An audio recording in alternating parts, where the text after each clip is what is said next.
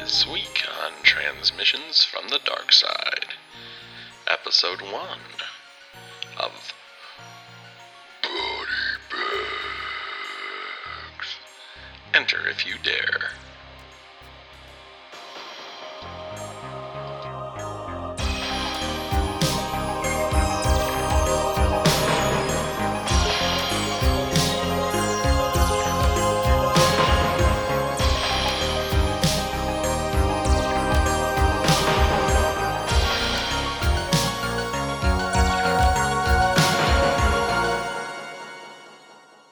Welcome to Transmissions from the Dark Side, where we watch anthology horror.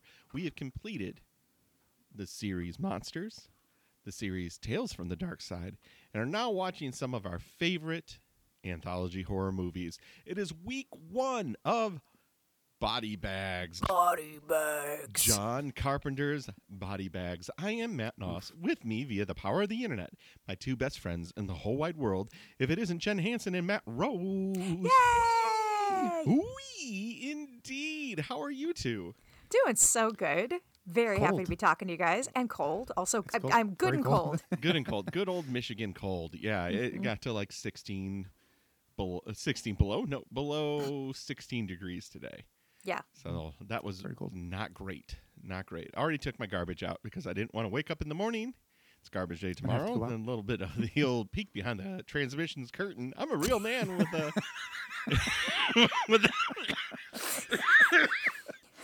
Now hold on, listeners. Stop masturbating. No, hey, I know that this might be the first episode you've ever listened to this story, and you're like, but you're gonna love trash talk. Matt's trash corner. Every week we find out when he's taking out his trash. And I'm just telling you right now, you're in luck because this week, what a treat. No, last week I had slept in and I missed the garbage pickup. So I had to make sure that I took it out at night. I will probably... I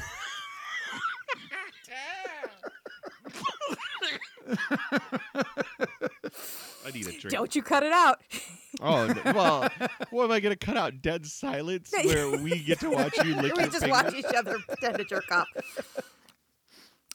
Pretend? Hey, man. Hey, didn't we watch something? We watched Body Bags. God bless you guys. Have to say it like strain because I can't say it like that. Body Bags. Thank you. Body Bags. Oh, Midwest mom. There you are. Body Bags and fluffernuffers. Fluffernutters. Fuck. I said fluffernuffers. You are not from the Midwest. No. You California girl. God damn it. You West Coast thang. Try to get in and mention snickerdoodles. Snackerdankles.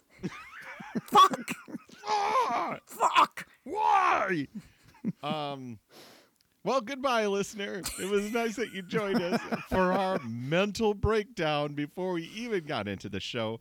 But what we do watch around these parts is anthology horror. That's a different scary story every week.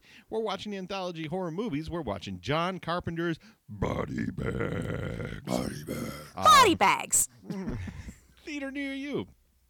And the vignette that we're going to be talking about today was called... The Gas Station. It is customary around these parts that we guess what the vignette's about based on title alone.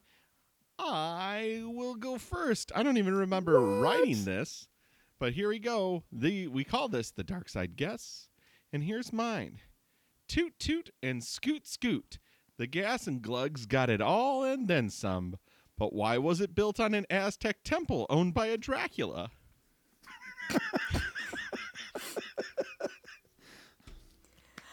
Amazing. I'll go next. The gas station. Fill her up with Satan. This gas station is possessed and also overpriced. The end. The end. Okay. The gas station. The Easy Gulp, a lonely fill-up station on a remote stretch of I-75, just got a fresh shipment of pre-assembled sandwiches from Tasty Made. The attendant moved the sandwiches into the refrigerated end cap and took one for her lunch break. What she didn't know was she was about to become patient zero, and the world would never be the same again. Oh, that's so good. Ooh. That's so good. So Captain Trips, I love it. Matt, I love that you, to this day, put in the effort. Yeah, you do the work, so I don't have to. Yeah. Matt and I barely lift our head from the toilet. Which, in this case, was our minds. Yeah. Unfortunately, none of these guesses were correct. So, Jen, please hit us up with those sweet deets. Sweet deets. Give us the sweet deets for body bags. Yeah, no problem. Or just this episode, whatever you like. Tell us. Well, ladies' choice. Body bags. Body bags came out in 1993. The description from IMDb is, there it is, 3 short stories in the horror genre. The first about a serial killer, the second about a hair transplant gone wrong, and the third about a baseball player. John Carpenter directed the gas station and hair segments. Tobe Hooper directed the eye segment, which we will get to. And John Carpenter and Tobe Hooper... Do you say Toby or Tobe, Matt? Toby. It's Toby, right? I heard somebody saying Tobe the other day, and I was like, I don't know. Yeah, well, they were a knob, so don't listen to that. I think you're being goofy. So, yes, this was John Carpenter's pilot project for Showtime in 1993 to do an anthology horror series in the vein of, HBO had Tales from the Crypt. Anthology horror had sort of... maybe wrapped up on network TV, because I think by this time Monsters was either done or wrapping up in 93. But decided, what the heck? Someone sent John Carpenter's production company to his wife, actually, sent this project and was really pestering her to do this project. She brought it to John Carpenter, who admitted he hated anthologies, does not care for horror anthology in the slightest, but figured, what the hell, this would be fun. And went through and started inviting all of his friends to participate. So really, it kind of has that feel. It's just kind of this like lark, this fun thing to do with your friends. So he asked, Roger Corman to be in it. He asked Clive Barker. Clive Barker was going to be in it, but had some conflict. Sam Raimi, we'll see in this first episode, a bunch of other... Yeah, Wes Craven is great in this. Mm-hmm. Wes Craven is perfect in this. So they were having fun. Ultimately, Showtime did not pick this up. And I think that's a tragedy. Yes and no. I could kind of see... like. I very much enjoy Body Bags, but watching this now, I can see okay, there's a red flag. That, I don't know if that works. Also, I don't know. Crucify me for saying it. I don't know if John Carpenter works as the coroner. That's interesting. We have a lot to talk about with John Carpenter as the coroner. So John Carpenter is the link in all of these stories. We'll get to him. Obviously, he's famous. He's John Carpenter. We know John Carpenter. At some point, we're going to see Tom Arnold and Tobe Hooper as the morgue workers. They will show up. But in the gas station story... Robert Carradine plays Bill. He was famously Lewis in Revenge of the Nerds. He was in Escape from L.A. He was in Ghost from Mars. Alex Datcher plays Anne. She was the lead in Sherman Helmsley's one-season Good Behavior, which was like a... this guy gets paroled from prison, but the only way he gets out is he has to live with his son, who he's estranged from, and their family. It's very much the Seinfeld, he gets into a car accident. The guy has to be his butler. Just the shittiest, thinnest sitcom premise you can come up with. Yeah. But it had Sherman Helmsley. So. But it had Sherman Helmsley. Peter Jason was the gent in this. He was... There's a lot of... Either it's somebody known for horror or somebody that was a friend of John Carpenter or somebody in his sort of actor stable. Or he was in They Live. He was in They Live, yeah. Yep. So there's or somebody who makes horror is who's in these, and this guy's definitely a character actor who's very recognizable. He was in They Live, he was in 48 Hours, Escape from L.A., Mortal Kombat. Molly Cheek plays the divorcee. They pull up. She was Jim's mom in the American Pie movies, which I don't remember. Wes Craven was the pasty-faced man. He's great in this. That is a perfect role for Wes Craven. Yeah, and it was fun to watch him sort of chew that part. Sam Raimi is Dead Bill, which is great. David Naughton played Pete. David Naughton was David Kessler and lots of stuff, but David Kessler and American Werewolf in London. And the homeless man was played by George Buckflower. Yeah, who was, he was the bum in Back to the Future. He was in They Live, Village of the Damned. And Alex's friend, Peggy, what was her name? Anne. Yes, Anne is her name. Anne's friend Peggy was played by Lucy Boryer, like warrior, I think. Lucy Boryer. She was Janine Stewart on Doogie Howser. She was in Sleepwalkers. And Roger Rooks was the anchorman who was in this, The End. Oh, wow. Well, there that is. Yeah. Well, here's something I noticed about Body Bags right out the bat. Mm-hmm. And it was that man lives in the sunlit world. Of what he believes to be reality. Oh, you've heard about this. Mm-hmm. Matt. But there is, unseen by most, an underworld. Here's the thing. We're out of sync somehow. We have. Here's the deal. Man lives in the sunlit world. Of what he believes to be reality. But there is, unseen by most, an underworld. A place that's just as real. But it's not as brightly lit. It's a dark side. It's a real dark side. It's a super dark side. Dark side. The door from the dark side swings wide open, and welcome yourself to John Carpenter as the MGM lion. With a chainsaw. Oh. My first note is, oh, John. This is pure insanity. Matt begged us to write what we thought John Carpenter looked like. So I'm going to put Matt on the spot and be like, okay, what did you think John Carpenter looked like? Okay. Now, right. Should we describe him first? That he is wearing a doctor's lab coat. He is chainsaw. He is the morgue attendant. He is the coroner is his character in this. They've given him sunken face makeup, and he has long, stringy white hair. Go. Okay. The four descriptions that I wrote for him. Because they just kept coming to me as I'm watching it. So, A, he's a bolo tie aficionado. B, he's the dude your parents wouldn't let you trick or treat from. C, he's Gomez Adams' hillbilly uncle. And D, he's a burnout Phantom of the Opera. Oh, I love burnout Phantom of the Opera. Hey, love them all. Come. Your voice is good.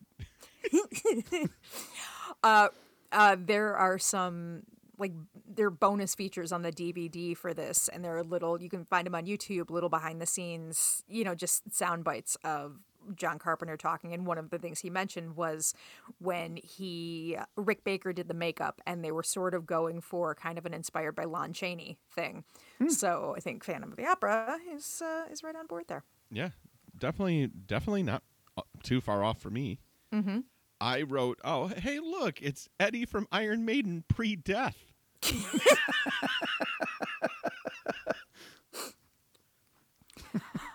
I just wrote steamrolled Ugnaught. All right. It made him long, I love it. Ugnaughts are shorter.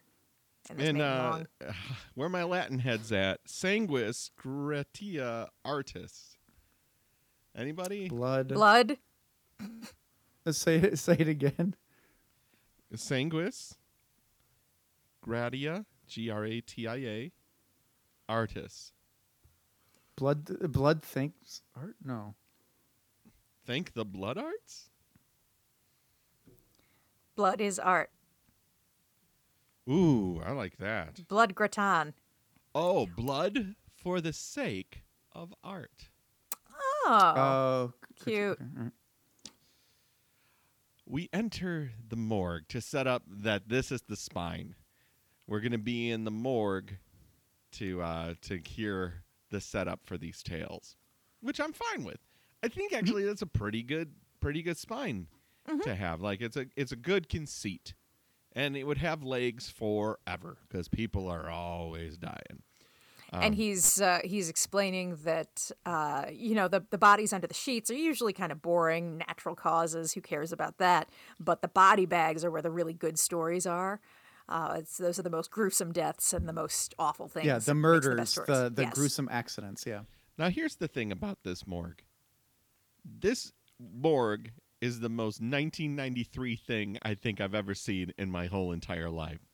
I was about to find out that Blockbuster rented video games, but also to find out that this morgue is owned by a cocaine warlord. Because this place is fucking insane. Was there neon in there? It felt like there was purple neon. There was neon. Yeah, it has the solemnness of a roller arcade. Right. Like usually, sterility, very day, like just cold, clean environments are usually what I think of when I think of a morgue. No, this is like people taking bumps off of bodies. This is a disco morgue. This is in that movie with Michael Keaton and Shelley Long and Henry Winkler. Where Night Shift? Yeah. Night Shift. Thank you. Yeah, this is the Night Shift morgue for 1993. Like yeah. He fucking them bodies. He's absolutely fucking them bodies. John Carpenter is not known to be the most playful, charismatic person. And I think he does fine. But John Carpenter there's something about everything that John Carpenter says that's like your dad sort of pretending like he's going to be dressing up for Halloween, but really he has no patience for this bullshit. And so it's like, yeah, look, no, I'm an orc now. What the fuck? And that was very like... John Carpenter seemed very willing to give up on the bit almost instantly. And I don't know, there's something about him that's so curmudgeonly. And maybe that's just having seen other interviews with John Carpenter, just knowing John Carpenter, famous curmudgeon, that made me feel like maybe having a different actor or somebody who was a little more fun and winking and didn't seem annoyed with it would have been a little more fun in it. Yeah, I can see that. I think that's a possibility. He wasn't bad at all. Like, I mean, I think I liked I liked the spine. I liked the idea for the character. It was just different enough. It was, I thought that was clever. Just something about it. I don't know. Something about it didn't work for me.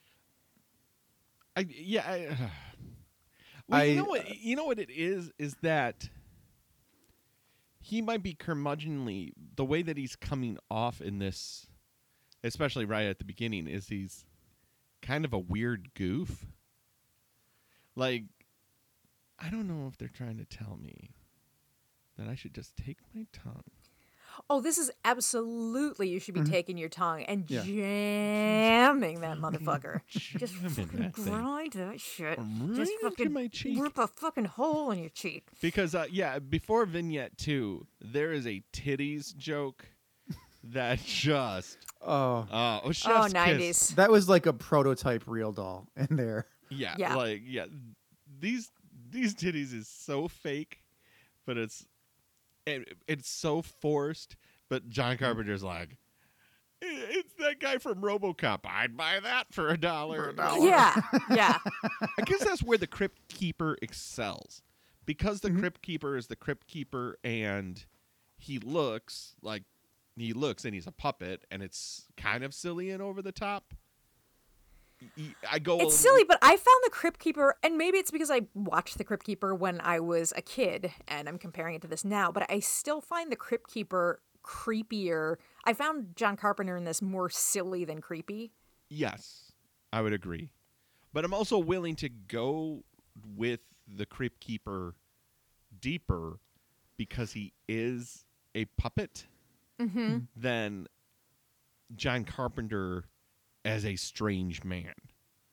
You know what I mean? I think it's tough because it's just John Carpenter. It's clearly John Carpenter who's this horror legend, and I don't know, it almost might have been better if he was just being John Carpenter and just like a heightened John Carpenter or something. I seeing John Carpenter, it just took me out of it. It was hard for me to think of him as the coroner, and more it was just, oh, that's John Carpenter. I wonder how angry John Carpenter was putting all that makeup on. Let's see if there's a video about it. Oh, he was very angry. Okay. Yeah, where it's like, you could tell that Showtime was like, we want our Tales from the Crypt. Yes. And that what I would have really loved is if they would have gotten somebody who was a little bit more like the tall man, who's a little just more like... Oh, Angus Scrimm. Yeah. Like, yes. Just stoically fucking creepy. Yeah. And just, you know, like, for him to do creepy things, but it's also a little off. You know, just a little, like, wink, but, like, 98% creepy as fuck. Christopher Lee would have been good. Yeah, anybody like who has that air of just like, oh, this guy could murder us. Yeah. You know, like in his day, Kevin Spacey could have been this role, you know, where it's just like he has that kind of just like cold read. But I digress. I did enjoy it. And there wasn't much to it. I mean, these little things were pretty quick. Yeah. Yeah, he's definitely not. This was filmed in an afternoon. Yeah. Take one, done. Take two, done. Take three. Yeah. Crusty, we haven't even hit record yet. And that does bring us to our story for today, the gas station, because we come to the body bag and find out, oh, yes, this one. This is a good one. All the body bags, all the murders. Let's talk about it. I'm an insane person. Oh, we go to a gas station. We go to, I guess, the payment kiosk of a gas station, a service station that's open 24 hours. In Haddonfield. Yes, in Haddonfield. And... that's where Halloween takes place? Correct. Yes. Okay, yes. Double checking. And it's funny because I'm like, I don't remember, you know, you don't, I see the kiosk like that at toll plazas, you know, or a super center like a Meijer would have that. I would imagine Walmart that have gas. Would have this, but I don't see these as much anymore. Or it's just like an individual. Usually it's all in the store, but this is probably how they had 24/7 service in the 90s, which I was not driving until 1995. So, really? No. 1993. So this would have been the first year I was driving. And gas was $1 something. It was pretty cheap. Oh God! Yeah, it was. That's the real horror story. We're inside the kiosk, and the old black and white TV is on, and the news is on. And I was like, oh God, remember the news? Yeah.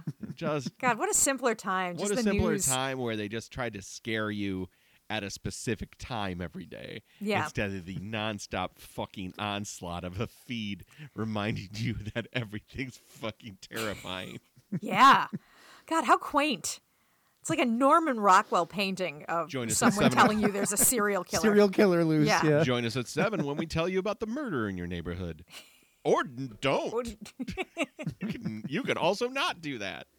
What's happening in your neighborhood that's stopping people from living that someone is doing? We'll out tonight. At 11. Oh, God, I don't know if I'm going to be there for that. Thank you very much.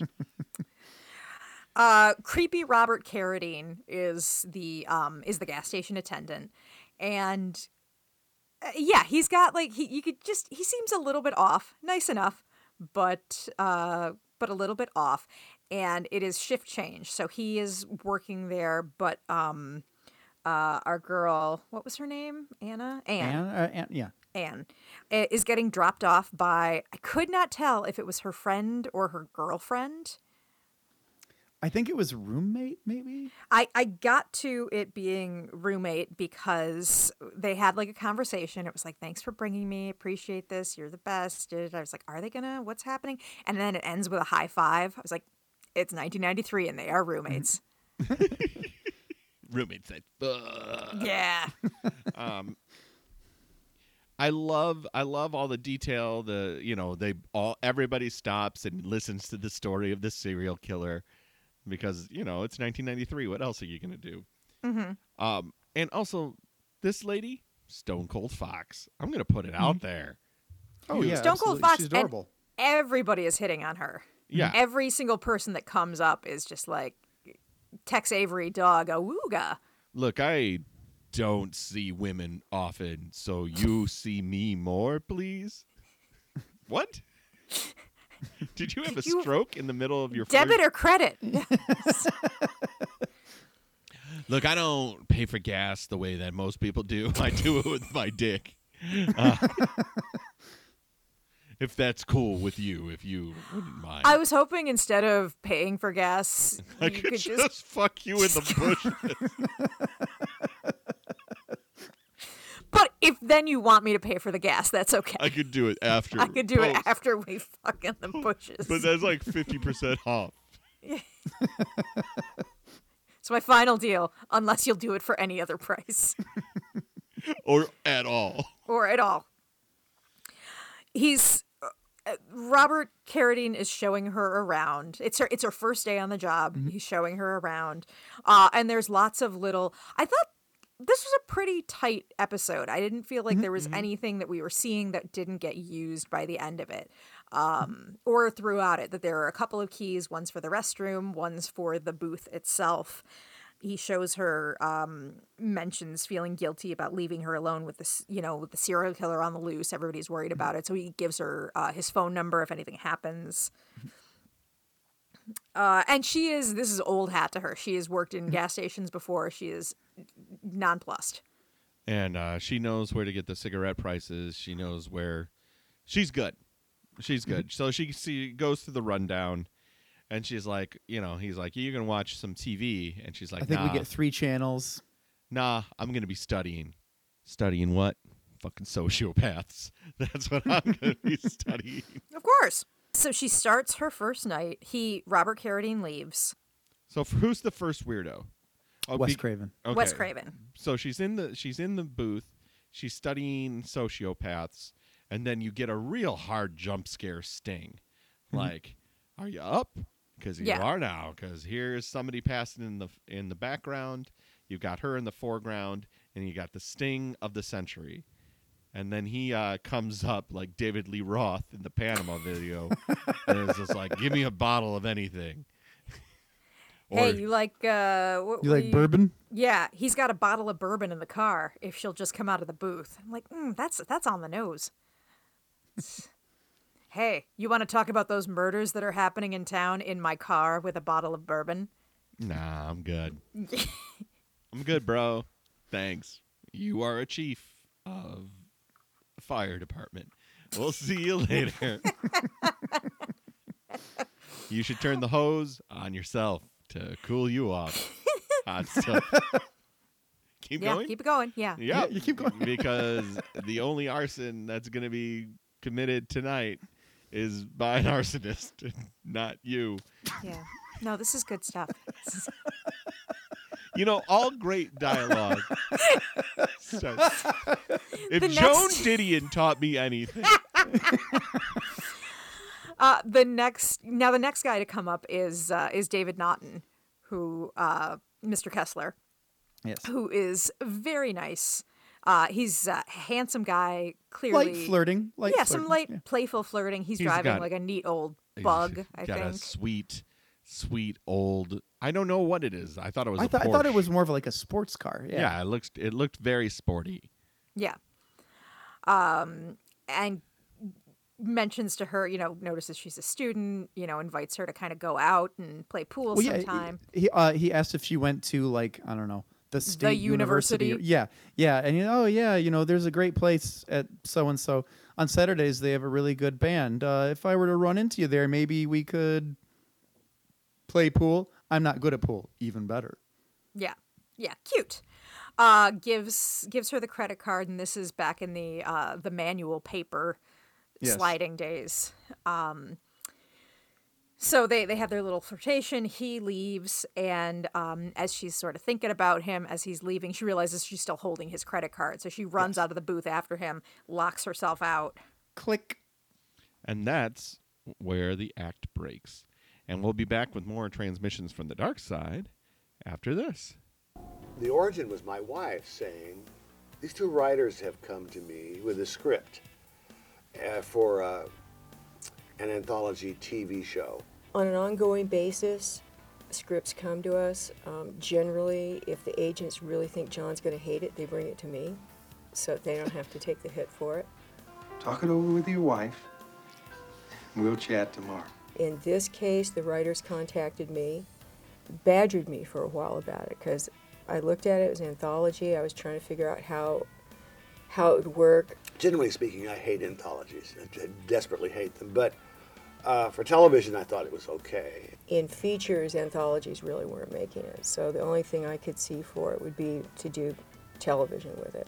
I thought that it would be really fun for the fans if John were the dead coroner. And that kept kind of haunting me, so I kept bugging him to at least read it. So I read it and agreed, and it was something that Showtime wanted to do with us. Showtime thought it'd be interesting. They had done nothing like that. And it would be fun, it would be quick, and it would be easy. And so we did it. All that screams like it was a paycheck. Yep. And why I don't look money in the face and say no. Right, right. They wanted to pay me to do it, so I thought, sure. You know, here's some secret. I like money. Here's some Hollywood secrets for you. When producers, you know, the money backers, keep talking to you about a project of which they're going to give you money to do, eventually just say yes. The money spends the same. It does spend the same. And I, you know what? You know what doesn't taint my career? The movie Body Bags. In case you forgot, I might have directed some really important horror films. Yeah.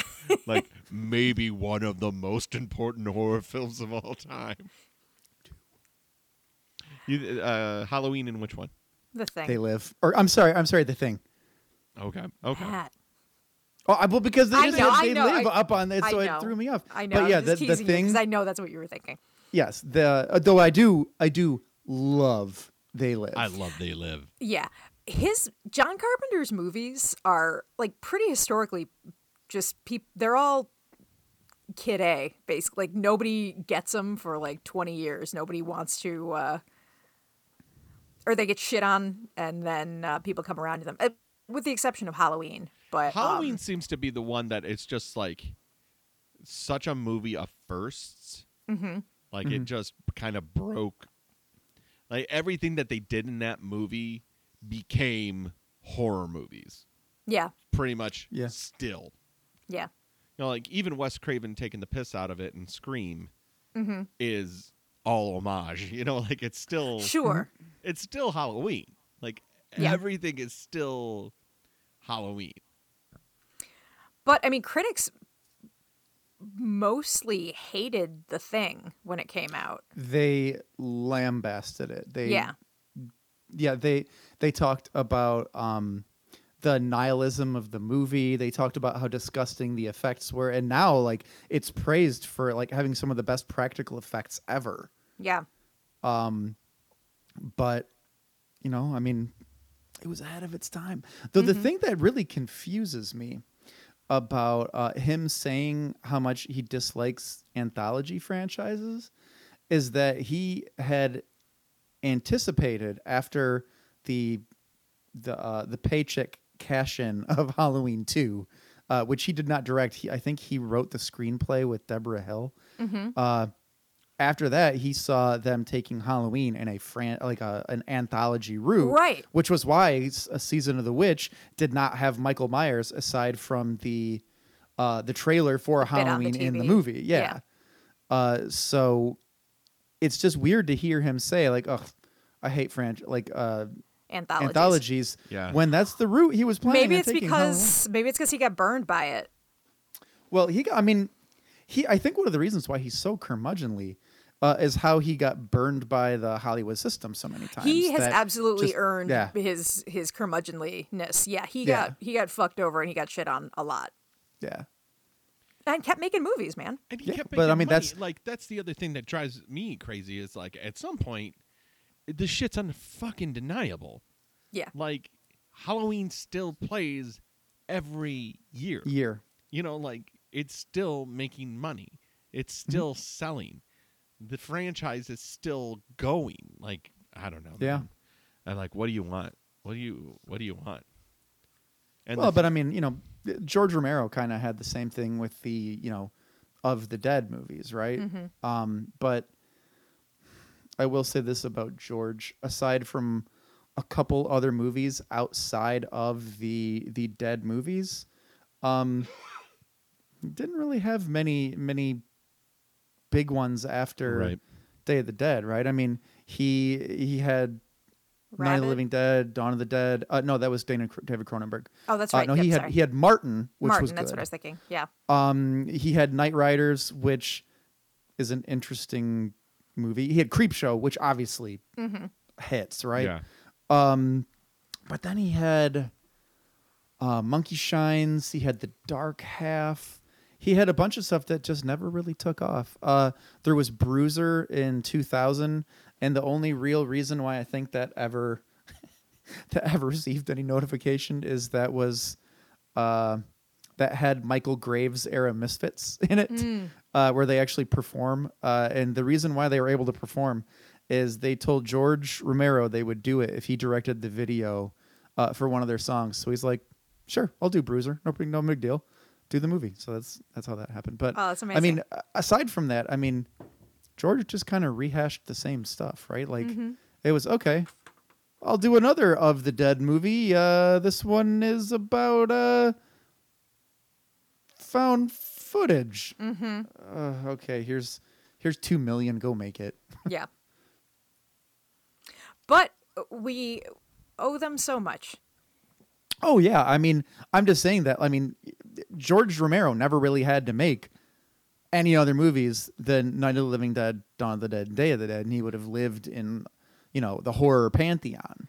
Yeah, doing something like making, Day or Night of the Living Dead or Halloween or something, I feel that's got to be so pigeonholing too, because you've made something that's so incredible and that's all that people are really going to want from you. And so especially if you're going to try to, John Carpenter trying to do some really different things. Like Memoirs of the Invisible Man, I think he was trying to move away. And Starman, those were him moving into other genres and they didn't work out. Yeah. I like Starman. I'll rep for Starman. Yeah. Chevy Chase was not a great Invisible Man. That movie does not work. No. Is there a trailer for that? Do we want to play that? I assume, is this all going in? Yeah, it's all going in. Oh, good. Okay. I think this is super valid. Oh, it's probably the most real horror talk we've had in a long time. Yeah, I think you're right. This stays. This is good content. Okay. So this stays. And then the next one we can do Goofy. Okay, great. So, John Carpenter. High five. High five, John Carpenter. Yeah. And we're back. Now that she's locked out, she has to go get the keys. But things are weird because we get to see off in the distance. I'm going to call him a bum because they call him the bum. That's like hobo, a bum. Mm-hmm. Yeah. The man who rides the rails, and she's frightened, and rightfully so, because it's dark. She's at this gas station, and he wants the key to the bathroom. He's gonna fucking. And I mean, nobody had a voice like Buck Flower. Yeah. He's gonna do a real paint job in there. Yeah. Time to deuce it up. Hey, he's using a bathroom. Good for him. Yeah. Yeah. Yeah. So she's still staying pretty calm throughout all of this. Mm-hmm. I mean, you could tell she's tense, but she's not panicking. This is a good John Carpenter heroine in this. Mm-hmm. This is another, solid Haddonfield woman mm-hmm. brought up on powder milk biscuits. The women are strong. Oh, my God. The men are strong. Here's a Keeler. Is that you? Yeah. No, these woe-begone days. Yes. She gets his into voice is insane, right? It is insane. We can all agree. Like, I can't do it. I wish I could. Neither can I, because it's Chris Peterson, though. Yeah. Chris Peterson does an insane it. Yeah. Yeah. But, it's almost too Midwest for me. Like I have to be on a lake or on a pontoon to do it right. But it also has to be February on a pontoon. She gets into the garage finally. She's trying the door. She's finally able to open one of the garage doors. The garage door was open. I was like, oh, that's not good. Mm-hmm. That should be locked up tight. What is going on? Yeah, it should. Yeah. And she's looking around for the keys. And there's a photo on the desk of the employee of the month. And it is Sam Raimi. Why did I write Ted Raimi? Probably because I'm married to Ted. Not Raimi. But it is Sam Raimi, employee of the month. So do you think that Ted Raimi is the Clint Howard of the Raimis? Oh, yes, absolutely. Okay. Yeah. All right. Yeah. Whooping and hollering.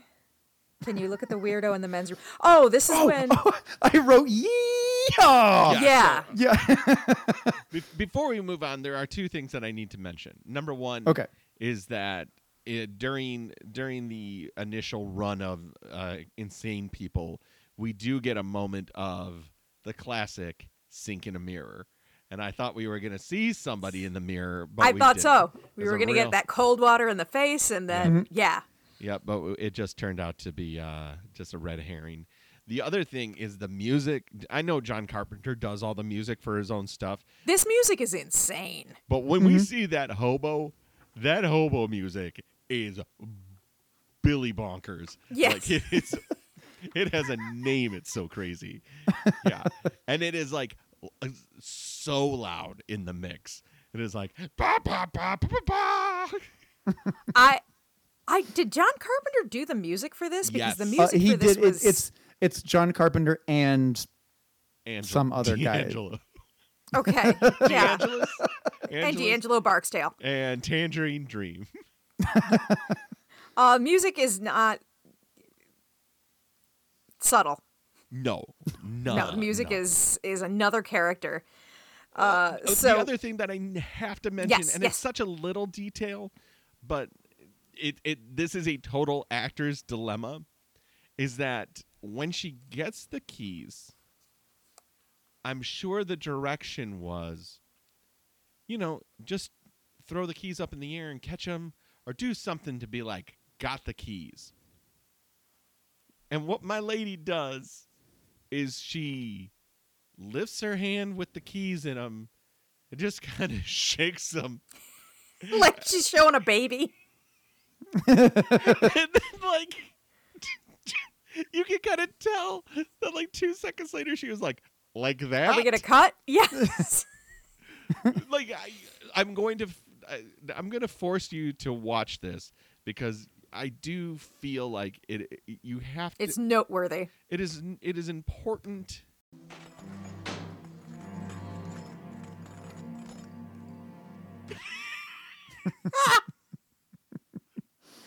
Okay, so she gets the keys out of the drawer. She then lifts the keys up so they're profile to her face. She shakes them. She shakes them weirdly. Again.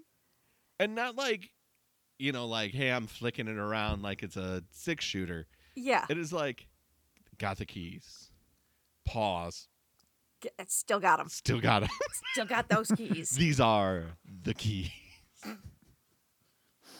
It just was so weird. I had to grind the show to a halt. I know. You were right to do so. All right. Perfect. Thank you so much. But now she's going to give the bathroom key to the hobo, and he disappears, shuffles off, and then that's when we get yeehaw. Yep, yeah, that's when we get. I thought they were drunk driving, but I think they still might have been. They may have been, but she seemed like she was. She didn't know how gas goes. Yeah, well, I mean, at that point though, there still were full service, and some people were just so used to full service that, I mean, like my wife had never pumped her own gas because in South America, like there are still people who that's what they do. Oh. Yeah. So this is where it really starts to become horror movie logic. Mm-hmm. Mm-hmm. Because she goes to the very loud man. Hey, can you check on the weirdo in the bathroom? Because the very loud man comes up. He's gonna use the restroom. While he's doing that, could you just sneak a peek at the weirdo in there? See if he's doing anything weird. Weirdo. Like, is he being a weirdo? Is he a weirdo? Is he creeping? Is he creepo weird? Is he being spooky? What's going on with him? Anyway. What's happening in the bathroom? Can you just find out for me? Because I don't want to go in there.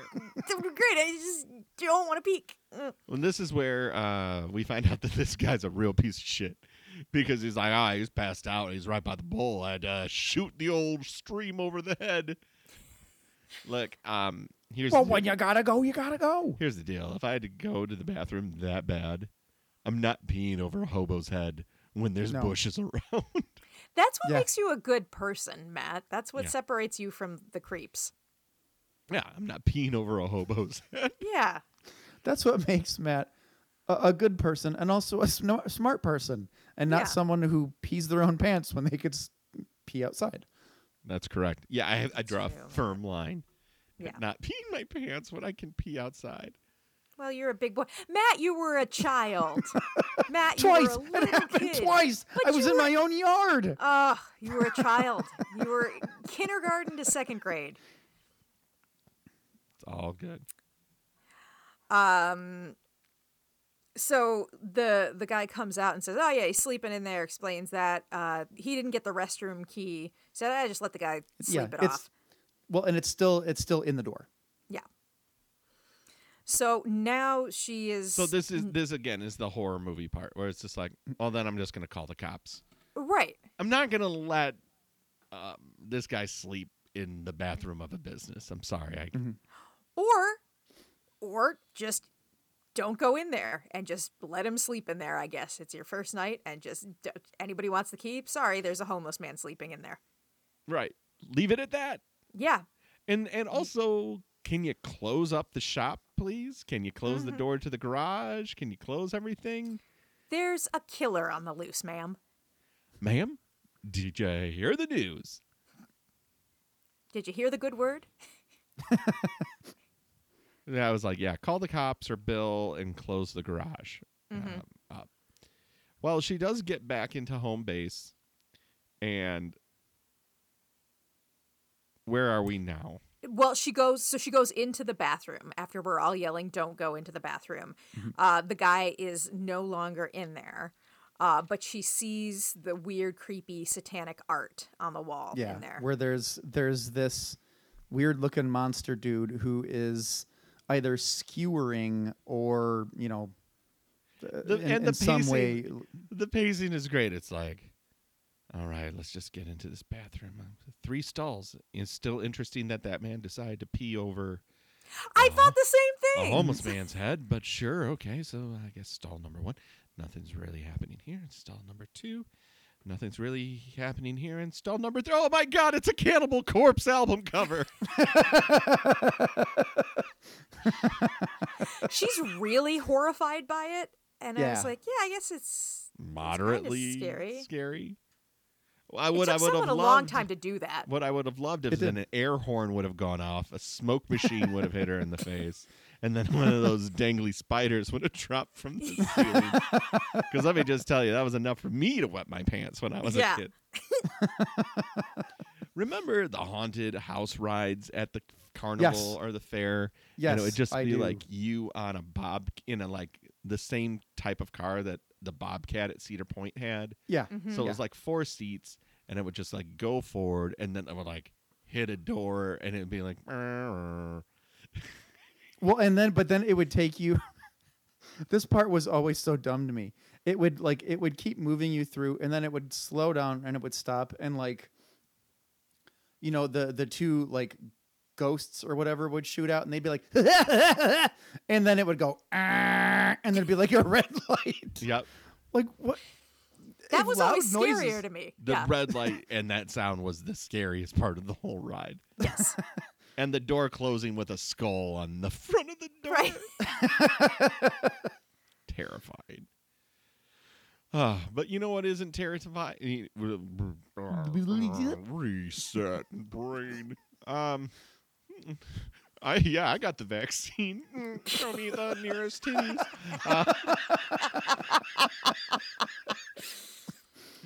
Anyway, so yeah, she sees the door, she freaks out, and she runs back to the booth. And that we're gonna call another act break because it's gonna get into the backside of it. Well, wait a minute.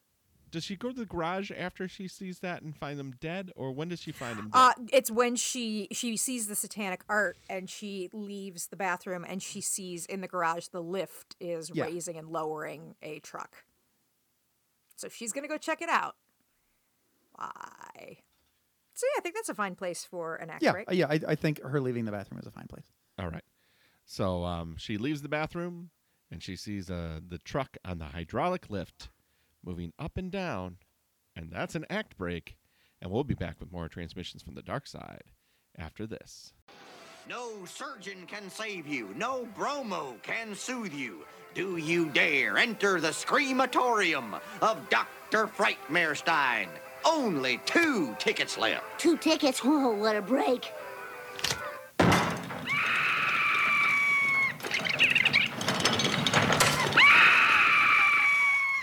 Very scary. I think that one's broken. That was just confusing. Behold, the ravages of age. Boom! Exit to your left. Sorry. I love it. I love it. Well, let's get back to this.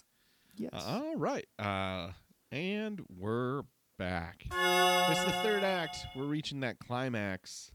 We've got a car on the lift going up and down. Let's investigate. You know, it's my first day at this job. And I really want to impress the boss. And maybe I can get a raise or something, you know. Well, I think she calls Bill. No, I don't think she goes to investigate. I thought she went.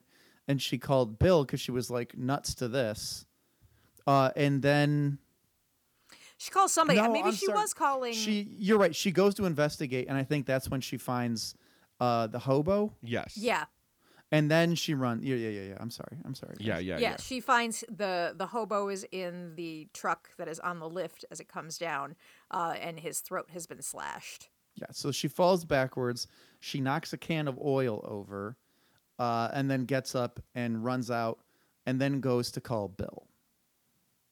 And Bill's like, oh, I've been waiting. Well, no, he pretends to be an answering machine because the phone number that he gave her is the phone that's in the main gas station. Sure. Okay. Yeah, or the garage part. Like, yeah, the garage. Yeah, so like across the parking lot. Correct. Is the phone number. And it is obvious that whoever wrote this does not remember how telephones work in 1993. Because he goes, I'm sorry, Bill's not here right now. Please leave a message after the beep. Beep. And then he cuts the phone line. But here's the deal, guys. He cuts the line from the phone to the wall, which would not impact the phone that's in her kiosk. Right. Oh, it doesn't because she calls 911 and they answer. I think he's just, I don't know why he bothered to do it. I guess because he's a crazy person. But I liked Robert Carradine in this. I thought he was, he was fun. He was playing towards the bleachers. Oh yes, he absolutely is playing to the cheap seats. Yeah, but he was super fun. So then he starts going toward the booth. And he has a machete and a sledgehammer, and starts hitting the booth with that sledgehammer, going to break the glass. And she's trying to get through to 911. Well, so she goes to the bathroom and she's trying to find something to fight him with. Mm-hmm. And that's when Sam Raimi's dead Bill falls on top of her. Right. Yep. And now, like, she's trying to find her. She's just trying to figure anything out. He's in there. The door's shut. She's, I'm like, throw the box of crackles at him. Like, yeah. I think she hits him in the face with the things that you put paper towels in. Oh, okay. It was a chair. Yeah. I thought it was like a stool or a chair or something. Okay. All right. Yeah. I thought it was like the metal things that you put the paper towels in and you put up on the wall. She hits him hard. She hits him hard. She hits him very, very hard. So he grabs his face. Finish the job. Oh, I know. I was like, you don't stop hitting until they stop breathing. This was classic horror movie. Well, that's over. Yeah. I guess I'll never look back. Yeah, yeah. So he falls to the ground and he's like, his hand is twitching. So she walks out, and they frame the shots a couple times to make you think something's going to happen, and it doesn't, because when she walks out, and she walks a little bit, the open door is there. Mm-hmm. And it's framed in such a way that you can see the open door and you can see her in like the left bottom quadrant, right? Mm-hmm. Mm-hmm. And then later it's her walking across the parking lot and like kind of leaning up against the wall like Jamie Lee Curtis was. That's what Halloween. I was thinking of. Yeah. And then you see him do the Michael Myers sit up. Mm-hmm. And then because Robert Carradine was a bit older than, what was it? Nick Castle? Was he the first one to play Michael Myers? So he has to like slowly get up and grab all the stuff. And like, he hear the cracking and the groaning. So he starts walking across the parking lot. And then I think she hears him, because then she makes the face like, oh, I probably should have continued hitting him. And she turns around. There he is. More chasing into the shop. Yeah, she gets into the truck. She shoves the dead hobo out of the way and starts the engine. And I thought this was really cool. He turns the lift on so she can't drive away. She can't drive away. Cool. Yeah. Yeah. And then out of nowhere, David Naughton comes in and pow! Gets his ass knocked out. Yeah. So she, she can't get away. David Kessler shows up. At first he has the advantage and he's throwing the guy around, and then I don't know, one or two punches and he's down for the count. He's down, but then the killer gets slips in the motor oil. Motor oil that got spilled earlier. Yeah, conks his noodle, and so she brings the press back down, and it crushes him. Oh, this is so great. The splash of blood. The spray of blood is excellent. Oh, it is like Evil Dead spray of blood. It was great. It was spray, fantastic. Great color. Loved it. Yeah, I went Japanese, Japanese manga level blood. Yeah. Yeah. Yep. And David Naughton looks at her and says, I forgot my credit card. So he came back for the credit card. Yep. Super fun. Then, and that's it. Yeah, and that is the episode. Let's head to the writer's room and talk about this. Is there anything that you would change in the episode? I think Jen was right. This is a pretty tight episode that doesn't leave many threads hanging, right? I mean, like everything they introduce, they basically pay off again later. They pay off. Yeah, I think it's a deceptively simple episode. I mean, it's Halloween basically, or it's it's another horror movie, just with it super condensed, and it's really tight, but it doesn't feel super rushed. I thought it was really good. Yeah, I really enjoyed it. I'm kind of with you. I don't think it's such a delicate balance. There are a few things that, you know, when you are a little critical, you're like, would she really have? It's the horror movie logic that you have to suspend in anything like this. Well, so I am going to push back a little bit on horror movie logic because of the world we live in, where people think they can break into the Capitol and then get away with it. Like, you know, I'm willing to afford someone the I didn't continue hitting him because I wanted to get away. Or, you know, like, well, I'll go check down this dark hallway to see if a murderer is down here. You know, I will who knows what's give in a little more suspension of disbelief. All right, fair enough. All right. I'll allow it. Remember, you're under oath. Yes, be careful, counselor. Yes. Watch yourself. You've been warned. Okay. I don't think you can really change anything. Maybe tighten up a few moments, but like they're moments. Yeah. Yeah. I mean, you'd be cutting seconds out. All in all, I really liked it. So Jen, why don't you give us a scale? Scale of 1 to 10 dead bills. This feels like a 7.5. I was going to go 9. I gave it 8. Okay. I'll bump mine up to an 8. It's one of those things where it's like it's just a different ballpark when it's a motion picture, even though it's for Showtime. Like, you know. Yeah, but I mean, it's motion picture quality because at that time, you didn't really have a whole lot of stuff like this. I mean, you know, the digital HBO and Showtime and all that. They didn't really have that many shows. Like now, I mean, they've got entire lineups, right? But like. I can only remember a couple shows that HBO had aside from Tales from the Crypt, and it was like Dream On and Brain Games. Brain Games. Do you remember watching Brain Games on HBO? Oh. It was the kids' show.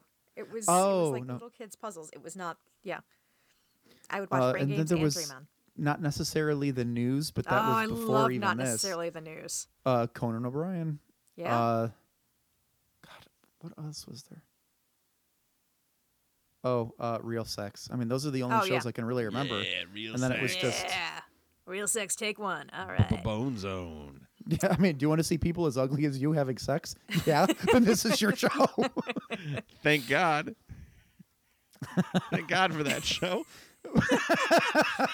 I can do it. I liked it. I thought it was fun. It was like a little...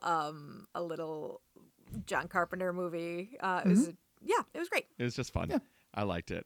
And that is the episode. Next week we will be back with the second vignette in the trilogy. I believe it is called Hair. Something I am not familiar with. So, did I forget anything? Try to enjoy the daylight. Bye. Transmissions from the Dark Side is hosted and recorded by Jen Hansen, Matt Rose, and Matt Noss. Edited by Matt Noss. Hosted by Gabber Media. Our theme music was composed and performed by Slasher Dave. You can find him on Bellyache Records. Follow us on Facebook, Instagram, and Tumblr at From the Dark Side, and on Twitter at TFTDSPod. Email us at tfromthedarkside@gmail.com. Until next time, try to enjoy the daylight.